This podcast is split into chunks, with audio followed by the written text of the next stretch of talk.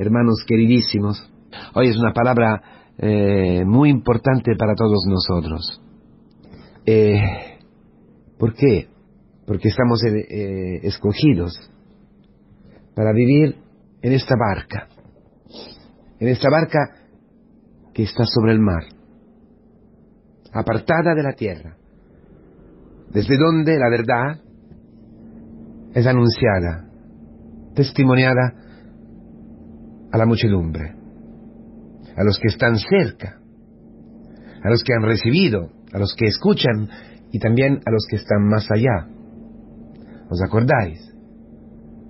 La comunidad cristiana, luego están los salados, ¿eh? los que están salados por la comunidad cristiana, los que están alrededor de la, de la iglesia.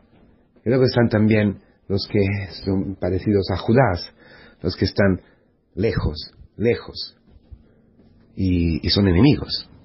Es importantísimo estar juntos a Cristo. Es importantísimo caminar en la iglesia. Es importantísimo estar agarrados a la comunidad cristiana, a Cristo. Porque el único lugar, el único lugar ¿eh? que puede estar encima del mar, encima de la muerte, es este barco, es la comunidad cristiana, tu comunidad cristiana, que es parte de la Iglesia Universal. Ahí está Cristo sentado, que dice muchas palabras, que dice muchas parábolas. La vida de la Iglesia es una parábola, un sacramento de salvación por ser parábola. Es impresionante. Tu vida, la vida de tu familia, la vida de tus hijos, la vida de tu marido, de tu mujer, tu soledad, tu ancianidad, la misión, la misión agentes, ¿eh?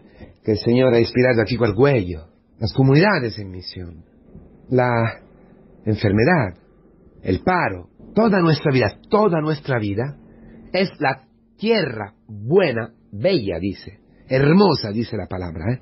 kalos en griego, que es igual, que significa a la vez buena o bella o, o hermosa. Esta, esta palabra, esta palabra remonta al, al Génesis, cuando Dios ha creado el cielo, la tierra, el universo, los animales, y todo era cosa bella, todo era cosa buena. Pero al hombre, al crear el hombre, dice, esto es muy bueno, esto es muy bello, esto es hermoso de verdad. ¿Por qué? Porque es imagen y semejanza mía. En la iglesia aparece la imagen y la semejanza de Dios. ¿Y cómo, cómo llegamos a ser imagen y semejanza de Dios? ¿Cómo? Lo dice la parábola. Si no entendéis esta parábola, no podéis entender nada. Ninguna otra parábola. Pues es un secreto, es un misterio. Es algo que está confiado solamente a los que están en la comunidad, en la iglesia. Sí, hermanos, no hay bonismo, no hay... perdóname, no hay eh, sentimentalismo. Hay que, hay que ser muy claros. El mundo no entiende. Y, y tampoco los que están cerca de nosotros, ¿eh? Tampoco tu, tu prima, tu primo. Tampoco quizás tu suegra. Tampoco tu, tu amigos, tus amigos. Quizás tu novia o tu novio que no está caminando en la iglesia. No entienden. ¿Por qué? Es preciso que no entiendan. Como los paganos que se acercaban a la iglesia. Los paganos eran tierra que no podía dar fruto. Tierra donde el demonio el demonio, de que habla el Señor, ¿eh? En los tres tipos de, tierra infecunda, estéril. El, demonio tiene poder. El demonio engaña y tiene poder como ha hecho con Adán y Eva. Por eso toda la tierra que es infecunda es la tierra afuera del paraíso.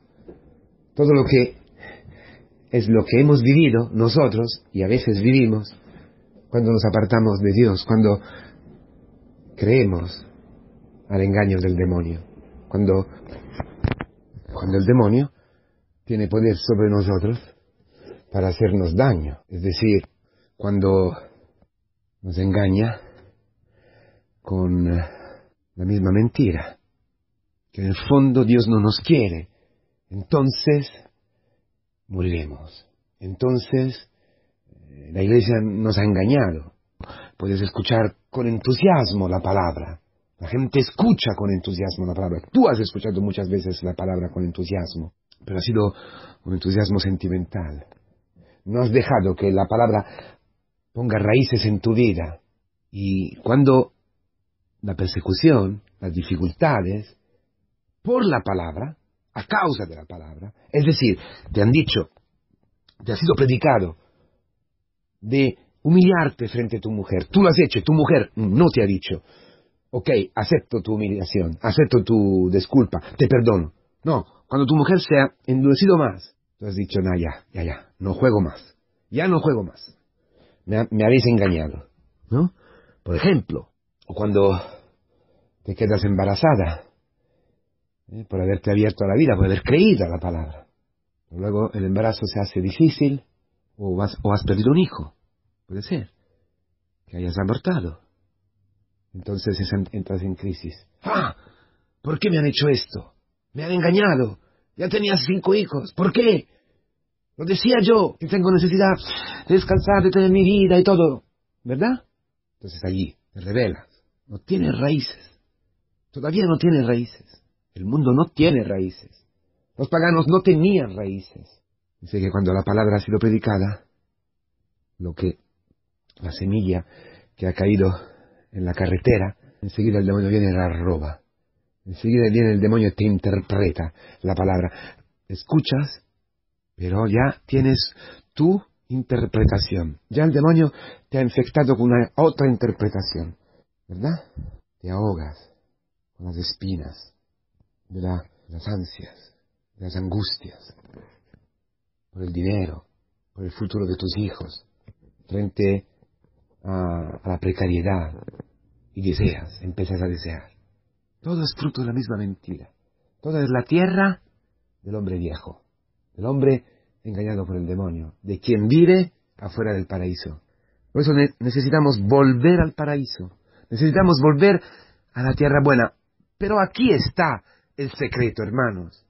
Os, decía que eran los paganos. Esta es la fotografía de los paganos que se acercaban a la iglesia. Esta palabra habla del catecumenado, de la iniciación cristiana, del camino que estás percorriendo tú y yo, fundamental en la iglesia, sin el cual no se llega a ser cristianos, hermanos. Entonces, la gran noticia, el misterio que está escondido a todos, el misterio escondido a los ángeles, es que dentro de ti, dentro de cada hombre, hasta del más pecador, del más corrompido, todavía queda un trocito de tierra buena y bella. El pecado no logra cancelar la obra de Dios. El pecado no logra eh, borrar la firma de Dios en la vida de los hombres, de cualquier hombre. Pienso a los indios de Latinoamérica, los que encontraron los primeros misioneros, que hemos visto en las películas, la película Apocalipto, por ejemplo, de Mel Gibson.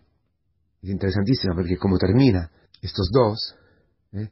que se salvan al final de la película, son imagen de esta tierra buena y bella, que se queda, aún dentro de la violencia.